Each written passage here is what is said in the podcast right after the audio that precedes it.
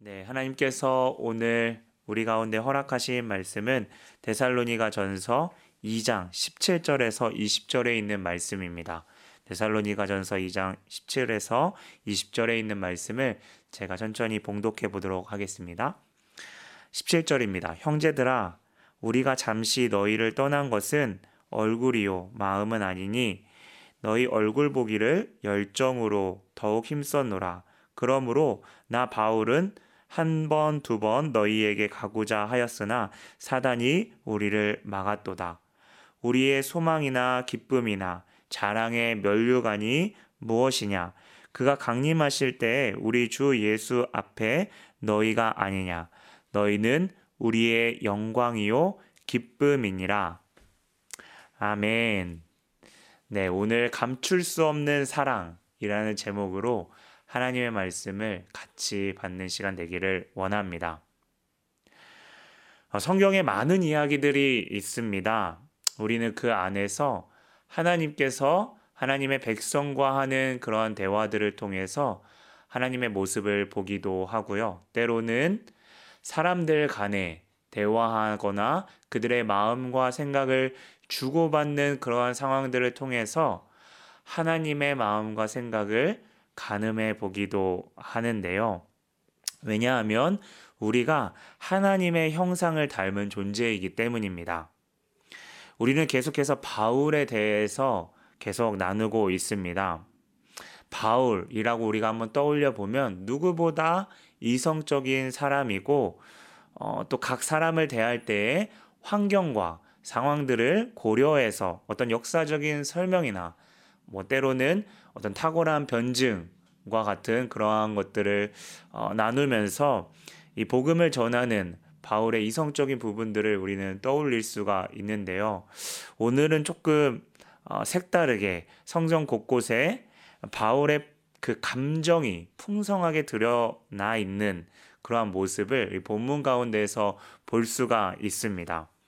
특별히 오늘 본문은 바울이 진실로 영혼을 어떻게 대하는지 그 관계 가운데에 바울의 모습을 이렇게 진하게 볼 수 있는데요. 그래서 이 본문을 계속해서 읽다 보면 같이 바울과 흥분해서 그렇게 감격해하는 그러한 저의 모습도 볼 수 있었습니다. 특별히 저희 교회 수요 예배를 참석하시는 분들 가운데 영혼을 품는 역할을 하나님께서 감당시키시거나 지체를 섬기는 역할에 대해서 준비하시고 계시는 분들이 혹 있을 줄 압니다. 또한 그러한 모습이 아니더라도 우리 주변에 하나님께서 맡겨주신 영혼들이 한 명쯤은 다 있음을 우리 교회 다니는 모든 성도들에게 있음을 저는 좀 생각해 보게 되는데요. 각자의 모습은 다르지만 오늘 우리에게 맡겨주신 영혼들을 한번 먼저 떠올려 보면서 그 바울의 오늘 특별히 그 모습을 통해서 그곳에 비춰진 주님의 모습과 더불어서 우리에게 나아가시는 그 하나님의 마음은 무엇인지를 같이 한번 생각해 보기를 원합니다. 어, 본문을 근거로 우리 첫 번째로 17절에 있는 말씀을 통해서 바울의 모습에서 고아로 두지 않을 것이다 라고 하는 그 바울의 마음을 좀 한번 생각해 보기를 원합니다. 바울에게 데살로니가 성도들은 육체로 낳은, 낳은 자녀는 비록 아니지만 영적으로 낳은 자녀였습니다. 바울이 오늘 성경에 너희를 떠나지 않았다 라는 이 말을 꼭 해야 될 필요가 있었습니다. 우리가 어, 데살로니가전서 1장을 통해서 계속 1장부터 살펴봤던 내용이기도 한데요. 유대인들이 바울과 신라가 떠난 것이 이제는 비겁하게 너희들에게 취할 것 다 취하고 이제는 떠난 것이다 라고 이간질했던 것 같습니다. 어, 이에 대해서 바울은 진심을 전합니다. 내가 잠시 떠난 것은 얼굴이지 마음이 아니다. 어, 잠시 떠나다라는 이, 어, 이, 이 단어를, 이 동사를 이 원어적으로 조금 살펴보면 어, 고아로 만들다라고 하는 의미를 가지고 있는데요. 어, 바울은 비난하는 사람들 중에 이 거짓된 것을 반박하면서 매일매일 그들을 생각하고 기도함으로 이야기하고 있습니다. 내가 너희를 절대 버리지 않았다. 내가 너희를 고아로 버려두지 않았다. 바울의 모습을 통해서 우리는 관계 가운데 마음이 얼마나 중요한지를 살펴보게 됩니다. 얼굴은 자주 보지만 마음이 떠나 있다면 어쩌면 정말 메마른 관계일 겁니다. 그래서 오늘 바울은 자신의 마음에 대해서 나누는데요. 그의 마음을 표현하는 데 있어서 그 툴, 도구가 바로 오늘 기도였습니다. 기도하는 시간을 통해서 그 마음을 계속 그 가운데 떨어지지 않고 고아로 두지 않고 가까이 하고 있다라고 이야기하고 있죠. 그래서 우리는 기도하는 시간이 무엇보다 하나님 안에서 진실된 그 관계를 이어주는 정말 귀한 시간임을 우리는 생각하게 됩니다. 기도할 때에 성령님은 그 영혼에 대한 마음을 계속 우리 가운데 불어넣어 주시고 우리가 서로 언제 마주하게 될지는 모르지만 그 가운데에 어, 이야기할 수 있는 언젠간 마주할지 모르지만 마주하게 될 때에 그때에 어떻게 이야기하고 나눌지에 대한 지혜를 주십니다. 어, 비록 상황이 여의치 않아도 우리가 자주 그래서 자주 볼 수는 없더라도 서로를 위해서 기도하며 성령님께서 그 관계를 이끌어 주시기를 이 의탁 드리는 것은 결국 시간과 공간을 그 상황을 뛰어넘는 하나님의 역사하심을 더 보게 하는 시간입니다. 그래서 영혼을 위해 기도하는 시간은 어, 정말이지 그 관계를 더 굳세게 메어주는 통로인 것이죠. 두 번째로 18절에 보게 되면 바울은 마음만이 아니라 그들에게 다가가기를 포기하지 않았다고 계속해서 나아가기를 힘썼다라고 이야기하고 있습니다. 성경을 보니까 물론 사단의 방해함이 있었습니다. 이 상해, 사단의 방해에 대해서는 여러 가지 생각할 수 있는 부분이 있을 수 있는데요. 먼저는 유대인들의 서두에 제가 표현했던 유대인들의 그 어, 죽이려고 했던 그 어떠한 그런 모습들이 있었을 수도 있고요. 어, 그거와 연관시켜서 이 야손을 보호하기 위한 목적도 있었을 것 같습니다. 무슨 뜻이냐면 사도행전 17장에 보게 되면 이 야손이 이 바울을 어, 바울이 데살로니가에 머물 때 숨겨 주었습니다. 그런데 이것을 이제 유대인들이 고발하게 되고 관가에 이제 고발하게 되면서 관가에서 이 야손을 풀어줄 때 약속하고 풀어줬던 것 같습니다. 음, 그래서인지 다시금 이 데살로니가로 바울이 갔을 때 야손이 위협, 그 형제들이 위협을 느낄 수 있기 때문에 이것에 대해서 가지 못했을 가능성도 네, 보이고요. 마지막으로는 이 바울에게 가지고 있었던 질병에 대해서도 좀 생각해 볼 수 있는데요. 그것 때문에 못 갈 수 있었다라고도 좀 생각해 볼 수 있을 것 같습니다. 어, 중요한 사실은요. 이유가 어떻든 어, 바울이 사단이 막았다. 이렇게 간단하게 어, 썼, 썼음에도 불구하고 그렇게만 써도 네. 오늘 이 데살로니가 전서의 이, 이 이야기를 짧게만 써도 아마 데살로니가 성도들과 바울이 서로 어떠한 이야기를 하는지를 이미 알고 있다는 뉘앙스를 받게 됩니다. 어, 그래서 더 중요한 것은 이들 사이에 사단의 역사가 있음을, 영적인 전쟁이 있음을 우리는 더 어, 생각해 보게 되는 것이죠. 어, 사실 그들에게 한두 번 가고자 한다. 오늘 이 표현이 어떤 인사치레나 빈말이 아니었습니다. 3장 1절에 오늘 읽진 않았지만 이 뒤에 데살로니가 전서 3장 1절에 보면 참다 못하여 그의 형제 디모데를 보내는 모습을 보면 알 수가 있습니다. 이것은 바울이 그들을 포기하지 않았음을 보여주는 행동이고 이 연약한 순과 같은 그들에게 어렵게 복음이 지내, 어, 들어갔는데 이것이 혹시 헛되지 않을까 염려하는 마음이 있었음을 우리는 알 수 있습니다. 바울은 계속해서 기회를 보고 있었고 그것은 어떤 의무감에 떠 밀려서 하는 행동이 아니라 어쩌면 사랑하는 사람 보고 싶은 그 열정이 있어서 담을 넘거나 어떠한 장애물도 뛰어넘고 내가 어, 보겠다라고 하는 그 바울의 그 정말 사랑하는 마음에 있어서 나오는 이 자연스러운 행동이었습니다.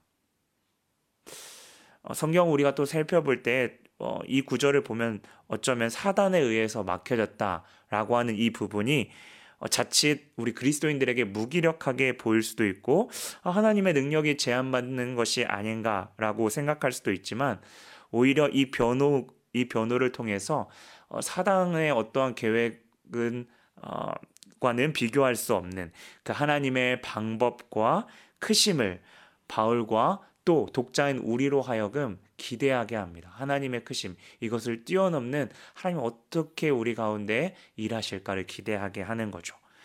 그래서 바울은 포기하지 않고 계속해서 나아가는 모습을 보입니다. 어, 바울은 디모데를 보내면서 마침내 성도들이 환란 중에 사랑의 마음으로 어, 수고를 그들의 수고를 견뎌내는 그 귀한 소식을 어, 듣게 되는 그 위로를 이제 받게 됩니다. 어, 이것은 마태복음 8장에 있는 이 백부장의 믿음. 주님 직접 가시지 않아도 주님 말씀만 하시면 내 종이 낫겠습니다. 라고 고백했던 이 백부장의 믿음과 같이 공간적으로는 그가 직접 성도들에게 가지 않더라도 이미 그 믿음의 기도 가운데에 신실하게 역사하시는 그 하나님을 일하심을 이 디모데의 회신을 통해서 보고 듣게 되는 거죠. 어, 안타까운 사실이지만 이 시대에 사단이 굳이 힘써도 되지 않는 그러한 시대를 우리가 살고 있지 않은지 생각해 보게 됩니다. 우리 가운데 맡겨진 영혼을 대할 때 먼저 하나님의 주권에 대해서 우리가 인정하지만 그것을 잘못 오해해서 쉽게 포기하는 모습이 우리네 가운데 있지 않은지를 생각해 보게 됩니다. 하나님의 뜻이 아닌가 봐. 알아서 하시겠지. 이것은 자칫 하나님의 주권을 인정하는 듯 하지만 어쩌면 우리 계획에서 틀어졌을 때그 실망과 그 기대하지 않는 기대하는 그 반응이 나오지 않았을 때 어떤 푸념이 아, 푸념 가운데 그런 아, 그 두려움 가운데 어, 오는 우리의 생각은 아닌지를 보, 생각해 보게 됩니다. 그래서 사실 이 영혼을 대하는 것에 대해서 교회 안의 사역들과 또 더 나아가서 선교에 대한 우리에게 더더욱 중요한 것은 이 액션 안에 행동 안에 들어가 있는 우리 마음 안의 중심입니다. 그래서 우리가 제가 첫 번째로 나누었던 이 기도 안에 항상 함께하는 마음과 또한 두 번째로 지속 되는 그 행동은 절대 분리할 수 없다는 것입니다. 그래서인지 사단은 더더욱 이 모든 관계와 기도가 형식적으로 형식적으로 남기를 누구보다 원할 것입니다. 처음으로는 마음으로 처음에는 마음으로 시작하며 나아갔지만 어, 점점 이제 형식적으로 변해 가는 거죠. 몇 번 시도하다가 반응이 없을 때 우리는 선한 일 가운데 너무나도 쉽게 낙담하기 쉽고 그래서 우리는 정말 우리의 마음을 쏟지 않으면 너무나도 영혼에 대해서 이제는 매뉴얼적으로 형식적으로 나아갈 수밖에 없는 그 가능성이 어, 다분하기 때문에 어, 더 이제 상황이 악화되거나 상황이 불리하게 되면 안타깝게도 쉽게 포기하게 되는 것입니다. 그래서 우리가 기도하며 계속 나아갈 때 놓치지 말아야 하는 것은 바로 오늘 바울과 같이 내가 생각하는 방, 어떤 방법, 이 액션 가운데 정말 주님께서 주시는 마음이 있는지를 계속해서 묻고 또 돌아보는 우리네의 마음이 필요합니다. 그것은 바로 하나님의 마음, 그것이 그 지혜가 가장 완전하다는 것을 믿고 순종하는 우리의 마음의 어떠한 발로 태도인 것이죠. 사단의 방해가 분명 있을 것이지만 여전히 그 가운데에 말씀하시는 그 하나님을 기대하며 나아가는 것입니다. 세 번째로 장래 우리의 영광이며 기쁨과 자랑이 바로 너희다 라고 오늘 바울이 이야기하고 있습니다. 바울에게 자랑과 기쁨의 근원은 그 자신에게 달려 있지 않았습니다.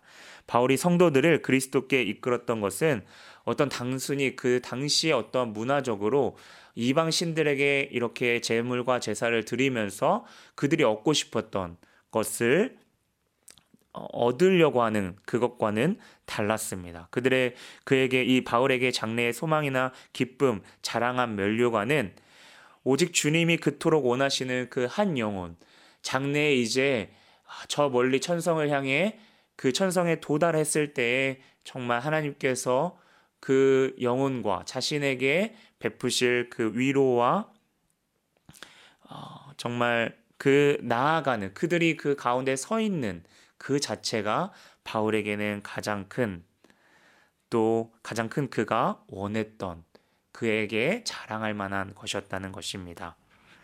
바울이 어떠한 마음이었는지 잘 표현해 주는 성경 구절이 있습니다. 고린도 후서 11장 2절에 있는 말씀인데요. 제가 한번 봉독하도록 하겠습니다. 어, 내가 하나님의 열심으로 너희를 위하여 열심을 내노니 내가 너희를 정결한 처녀로서 한 남편인 그리스도께 드리려고 중매함이로다. 바울은 마치 자신이 신부의 아버지와 같이 잘 양육해서 그들이 장래에 하나님 나라의 신랑인 예수 그리스도 옆에 앞에 설 수 있는 그 아름다운 신부로 길러내는 것이 바울에게 그 가장 큰 목적이었고 그 아비의 마음을 바울은 가지고 있었습니다. 오늘 잠시 이 말씀을 생각해 보면서 어, 장차 마주하게 될 그 하나님의 앞에 서 있는 이 데살로니가 성도들을 한번 그려보기를 원합니다. 어, 데살로니가 성도들의 모습을 다시 한번 한번 그려보면요. 그들은 예수님을 믿자마자 수많은 환란과 고난을 받았습니다.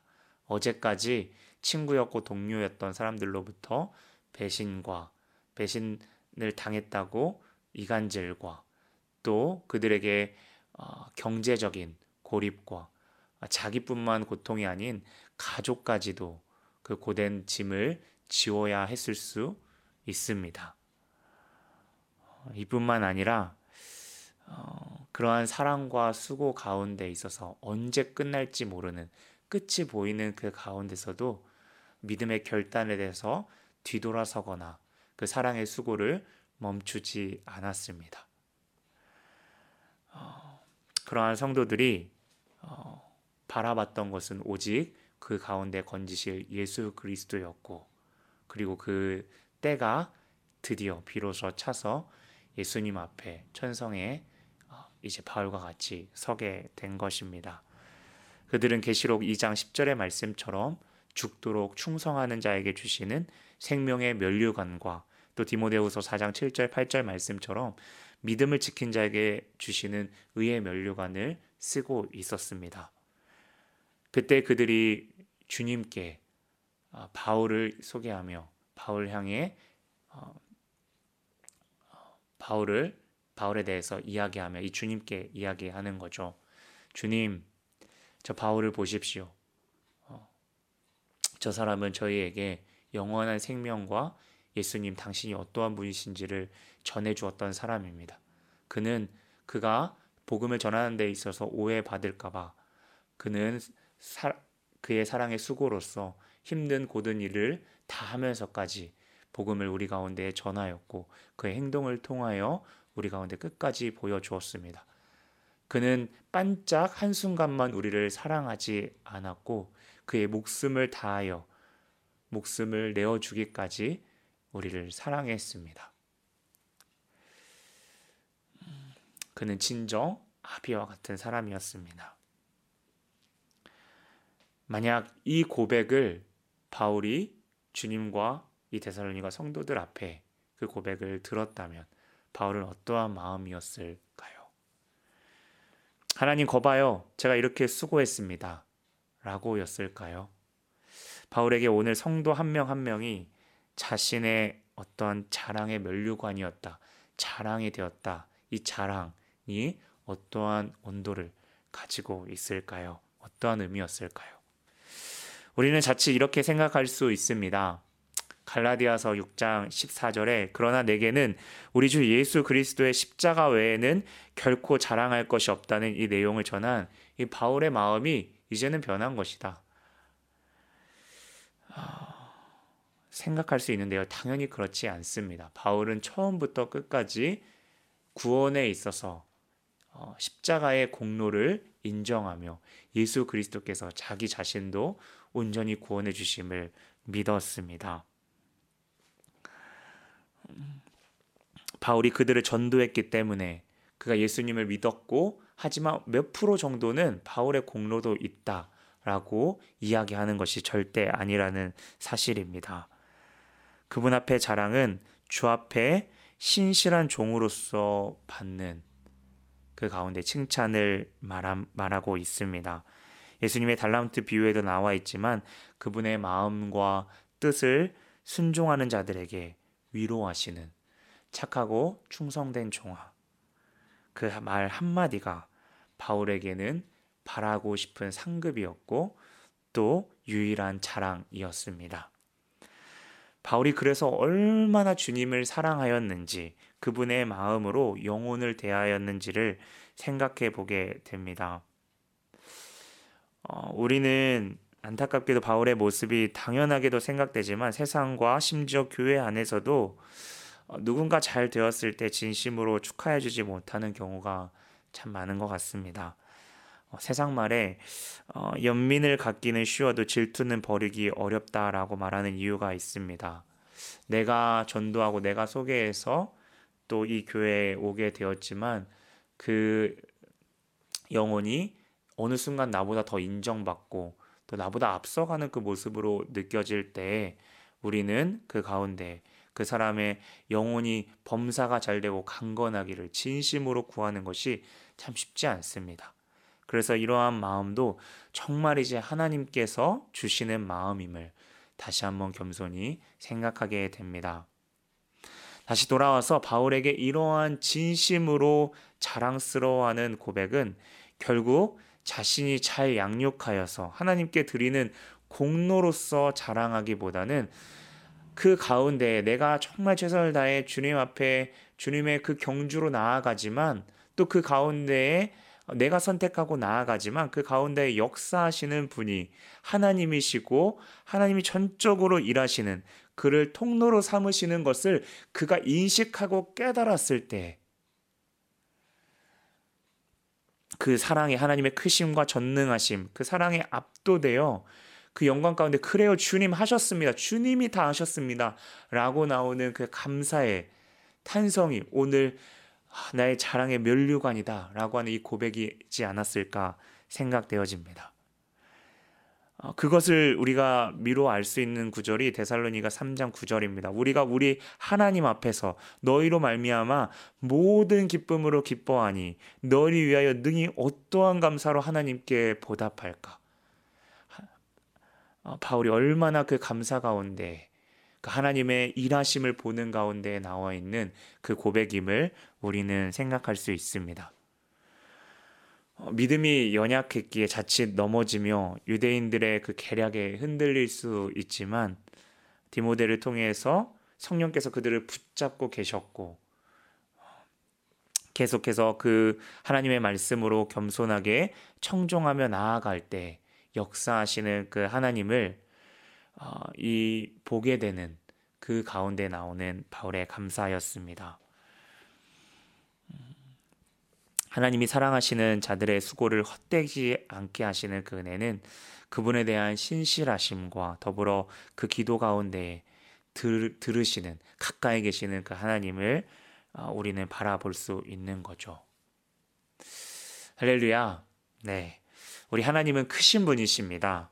그분은 우리가 감히 다 표현하거나 묘사할 수 없는 제한 없으신 분이십니다. 하지만 동시에 하나님은 당신의 형상대로 우리를 창조하셨기 때문에 우리의 관계 가운데에 그분의 모습을 보게 하십니다. 이것은 자칫 하나님이 추상적이거나 너무 멀리 동떨어져 있는 그 하나님이 아니라 그 간격을 좁히셔서 그분이 우리 가운데 가까이 계신다는 그 사실을 우리 가운데 깨닫게 해주시는 그 기쁨을 주시는 거죠. 그래서 우리는 말씀 가운데 추상적인 하나님의 마음이 아닌 우리가 인식할 수 있고 느낄 수 있는 그 하나님의 마음을 우리는 가늠하며 하나님을 하나님께 더 가까이 나아가는 것입니다. 이러한 생각을 깊이 묵상하게 되면 오늘 바울이 성도들을 대했던 그 모습과는 비교할 수 없는 그 한량 없으신 그 하나님의 모습을 우리는 가늠하고 생각해 보게 됩니다. 하나님께서는 비록 보이시지 않지만 마음으로 기도할 때에 믿음이라는 통로로 우리와 함께하고 계시며 가까이 계심을 느끼게 하십니다.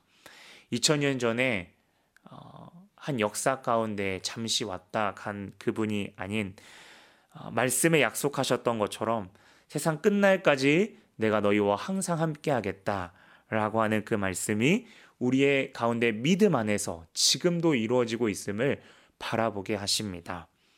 바울은 얼굴은 바울이 얼굴은 비록 떠나 있지만 마음으로 함께하며 이 마음으로 함께한다 어, 떠나지 않는다라고 하는 그 표현이 고아로 버리지 않겠다라는 표현으로도 어, 바뀌어질 수도 있다고 제가 설명드렸는데요.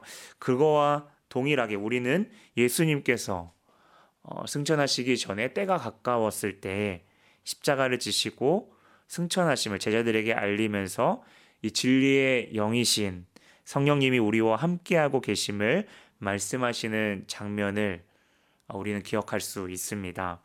요한복음 14장 17절에서 18절에 있는 말씀을 봉독하겠습니다. 그는 진리의 영이라 세상은 능히 그를 받지 못하나니 이는 보지도 못하고 알지도 못함이라.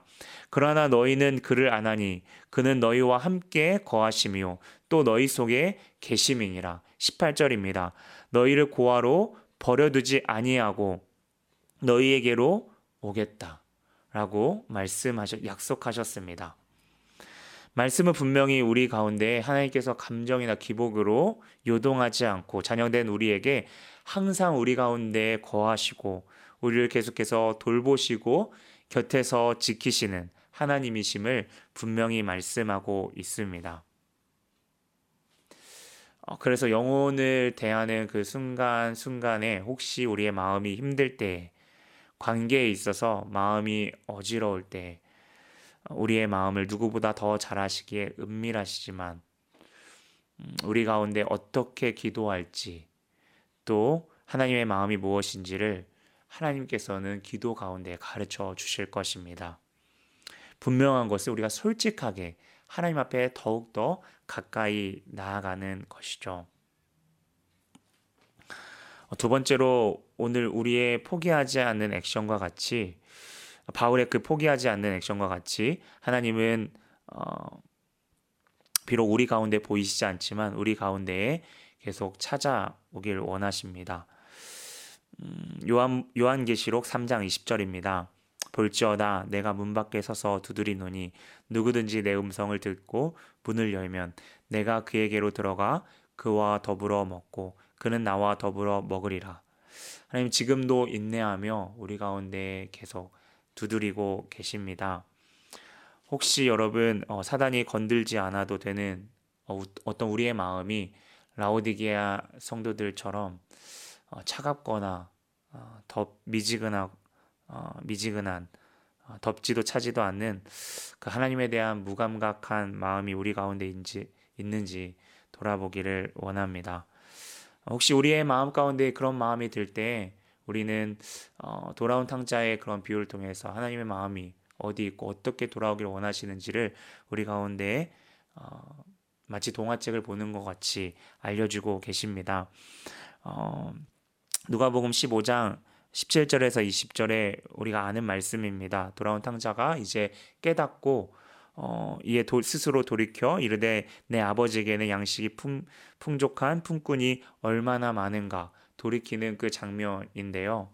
20절에 보게 되면 어, 여기서 이렇게 후회하는 것으로 끝나지 않습니다. 이에 일어나서 아버지께서 아버지께로 돌아가니라. 어, 후회만 하고 주저앉지 않고요. 어, 계속해서 하나님 앞에 나아가는 겁니다. 우리에게도 사단의 공격이 커 보일 때 하나님 아버지의 먼저 크심을 바라보면서 그 영혼에게 어떻게 하나님 나아가야 될까요? 간절히 구할 때, 겸손히 구할 때 하나님께서 지혜를 주실 것입니다. 마지막으로 하나님은 그분을 따라 사랑의 수고를 하며 쫓아가며 나아가기를 소망하는 어, 우리를 가르켜서 너가 자랑스럽다. 아, 내 영원한 자랑, 영원한 영광, 소망, 기쁨은 바로 너희다. 라고 말씀하고 계십니다. 히브리서 12장 2절의 말씀입니다. 믿음의 주요 또 온전하게 하시는 이인 예수를 바라보자. 그는 그 앞에 있는 기쁨, 저는 우리라고 생각하는데요. 기쁨을 위하여 십자가를 참으사 부끄러움을 개의치 아니하시더니 하나님 보좌 우편에 앉으셨느니라. 예수님은 십자가 너머에서 우리를 구원하시는 영원한 기쁨인 우리를 바라보며 그 부끄러움을 개의치 않으셨습니다. 그리고 그 수치와 그 부끄러움을, 그 고통을 온전히 받아내셨습니다. 그래서 하나님께서 중요한 것은 지금도 말씀하고 있습니다. 바로 너희다. 너가 나에게 가장 중요하다. 너가 내 기쁨이다. 하나님의 하나님께서는 자랑과 기쁨이 우리가 무엇을 드리는 것을 통해서라고 말씀하지 않습니다. 우리 한 사람 한 사람 저 화면 너머에서 같이 예배드리고 있는 우리 성도님들 한 분한 한 분을 어, 대하여 내 기쁨이고 내 소망이다 라고 말씀하고 계십니다. 오늘 자신의 몸을 내어 주셔서 장차 진노의 날에 건져 주실 그 예수님처럼 어, 구약에서도 오늘 하나님은 여호와의 날, 진노의 날, 그 진노의 날에 숨기시며 내가 너희를 구원시킬 것이다 라고 약속하고 계시는데요. 하나님께서 숨기신다라는 뜻을 가진 이 스바냐서에 나오는 말씀을 좀 나누려고 합니다. 스바냐 3장에는 어, 당시에 어, 어떻게 보면 자정 능력을 완전히 잃어버린 여호와의 그날 진노의 날만을 기다리고 있는 이 유대인들에게 어, 그들 가운데 여호와의 이름을 의탁하는 것, 주의 이름을 의지하고 온순하게 겸손한 자들에게 장차 심판 때 그들을 구원하실 거라는 약속을 하셨습니다. 스바냐 3장 12절 하반절에 있는 말씀입니다. 그들이 여호와의 이름을 의탁하여 보호를 받을 것이라고 하는데요. 그런데 여기에 어, 정말 신기한 것은 분명히 그들에게 의탁하는 것은 그들의 선택이고 행위이지만 어, 3장 9절부터 시작하는 구원의 주체에 대한 역사에 대해서 내가 내가 내가 라고 어, 하나님께서 구원의 주체이심을 분명히 말씀하십니다.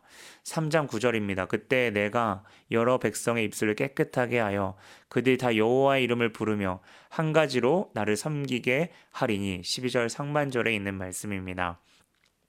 내가 공고하여 가난한 백성들 내 가운데에 남겨두리니 우리가 분명히 하지만 이 모든 것이 하나님의 주권 안에 은혜로서 우리에게 주어진다는 사실을 우리는 기억해야 합니다.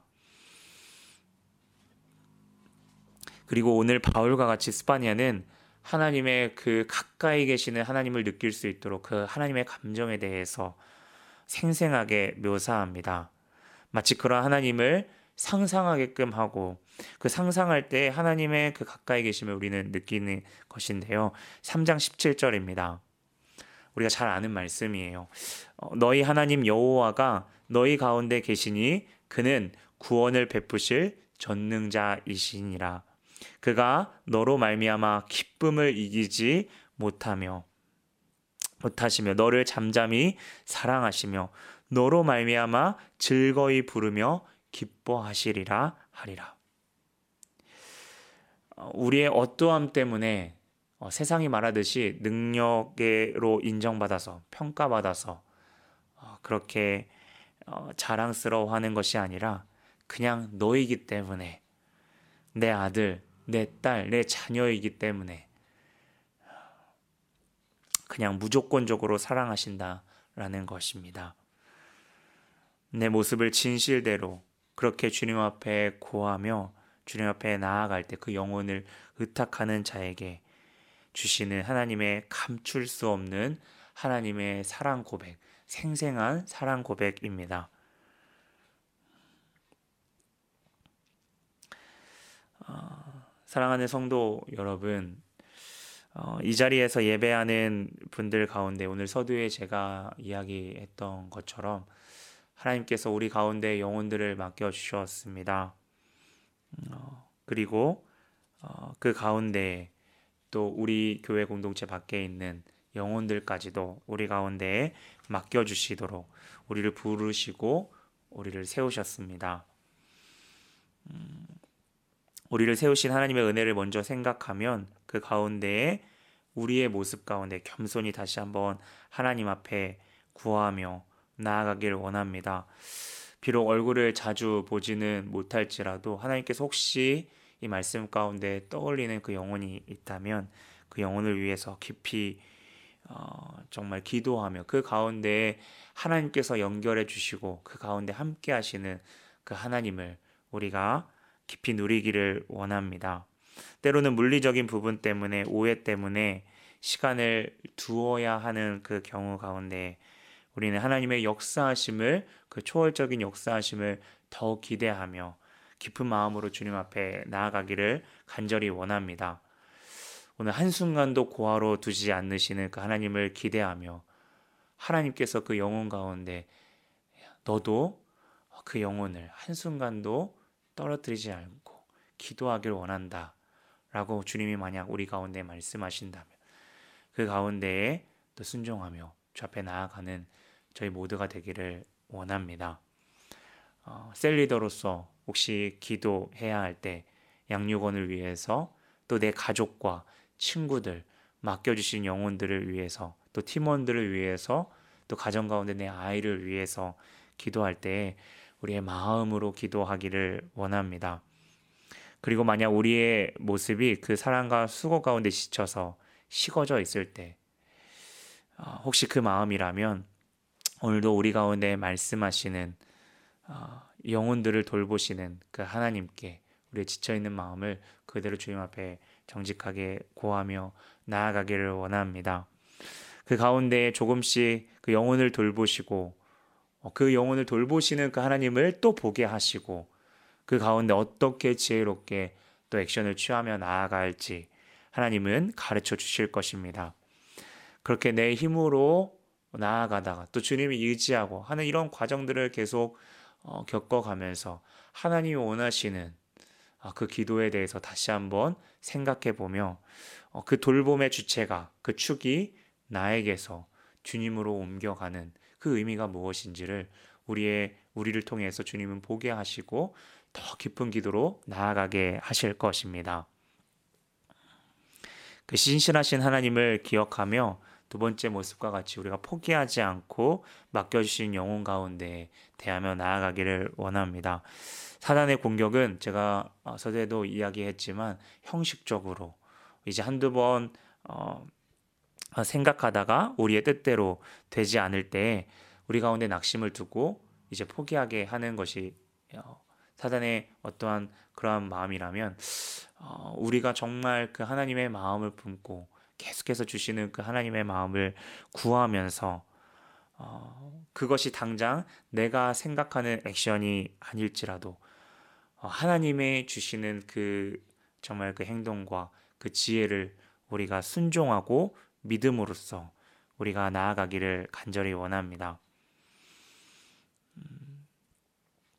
이 포기하지 않는 마음은 오늘 어, 정말 장래에 그들이 주님 앞에 서는 날처럼 나아갔던 그 아비의 마음으로 나아갔던 바울처럼 마치 어, 마라톤 선수가 저 멀리 이제 끝에 보이는 그 경기장 입구를 보며 끝까지 달려가는 것처럼 장래에 재림하실 그 예수님의 때까지 소망하며 나아가길 원합니다. 그 경주 끝에서 우리를 자랑스러워 하시며 맡겨진 자에게 충성되게 행하실 때 주시는 베드로전서 5장의 말씀처럼 영광의 관을 우리 각자에게 주시며 수고했다. 착하고 충성된 종아라고 위로해 주실 우리의 눈물을 헛되지 않게 기쁨으로 단으로 기쁨의 단으로 거두실 그 하나님을 바라보며 나아가십시다. 사실 우리도 아, 누군가의 인내로 누군가의 끊임없는 기도 가운데 우리가 그 자리에 서 있습니다. 어, 저 또한 이 설교를 준비하면서 하나님께서 가장 주셨던 그 은혜는 이 설교를 준비해서 하나님께서 나에게 영혼을 위해 기도하고 맡겨주신 것도 생각하게 하셨지만 내가 얼마나 정말 바울과 같은 사람이 있어서 지금도 누군가가 나를 계속해서 인내하고 기다려주고 기도하기 때문에 내가 이 자리에 서 있고 또 주님의 그 사역 가운데 쓰임 받고 또 그 가운데 나아가고 있지 않은가에 대한 그 감사의 기도를 하나님께서 드리게 해주셨습니다. 어, 여러분에게 맡겨주신 그 영혼 포기하지 않으셨다면 주님이 포기하지 않으셨다면 여러분 우리가 포기하지 않는 것입니다. 혹시 이 자리에 나는 나에게 양육 어, 곧바로 그러한 어, 나에게 맡겨진 영혼이 떠오르지 않으신 분이 혹시 있을 수도 있다고 생각합니다. 그러한 분들이 혹시 그 자리에 예배하고 계신다면 나를 키워준 믿음의 아비와 어미를 생각하며 그분을 위해서 감사하는 아, 기도하며 그분의 자랑이 되어 주십시오. 그것은 멋진 모습을 보여주는 그런 것이 아닙니다. 그 어떠한 것보다 수고 가운데 때로는 넘어질 수도 있지만 하나님께 반응하는 그 모습을 끊임없이 보여주십시오. 그 진실된 과정이면 족합니다. 바울에게 그러한 모습이 위로가 되었습니다. 그렇게 우리는 서로의 모습을 닮아가며 그리스도의 형상으로 우리는 더욱더 어, 온전하게 주님을 닮아갈 줄 믿습니다. 어, 이러한 과정들을 우리가 실제로 직면하며 아파하며 기도하며 그 의지하는 그 과정들을 통해서 그렇게 하나님의 크신 사람을 더 가까이 마주하게 될 것입니다. 어, 우리를 찾아오시며 지금도 우리에게 말씀하고 계시는 우리를 먼저 아직 죄인 되었을 때 먼저 우리를 찾아오신 그 그리스도를 다시 한번 어, 기억하며 어, 이 말씀 이후에 어, 하나님께서 우리의 기도 가운데 어, 떠올리게 하시는 그 영혼들 가운데 하나님의 마음으로 기도하며 어, 또 하나님 그 맡겨주신 그 영혼 가운데 바울과 같이 하나님 주님 보시는 그날까지 내가 충성되게 나아가고 싶습니다. 라고 겸손하게 구하며 하나님 때마다 시마다 하나님 그 가운데에 어떻게 액션하고 행동해야 될지를 가르쳐 주십시오. 라고 간절히 구하며 나아가는 어, 성도님들 되기를 그렇게 한 주간 어, 기도함으로 나아가는 그 가운데 하나님의 가까 감출 수 없는 그 가까이 계시는 그 하나님의 사랑과 풍성하심을 맛보는 한 주 되시기를 주님의 이름으로 간절히 축원드립니다. 아멘.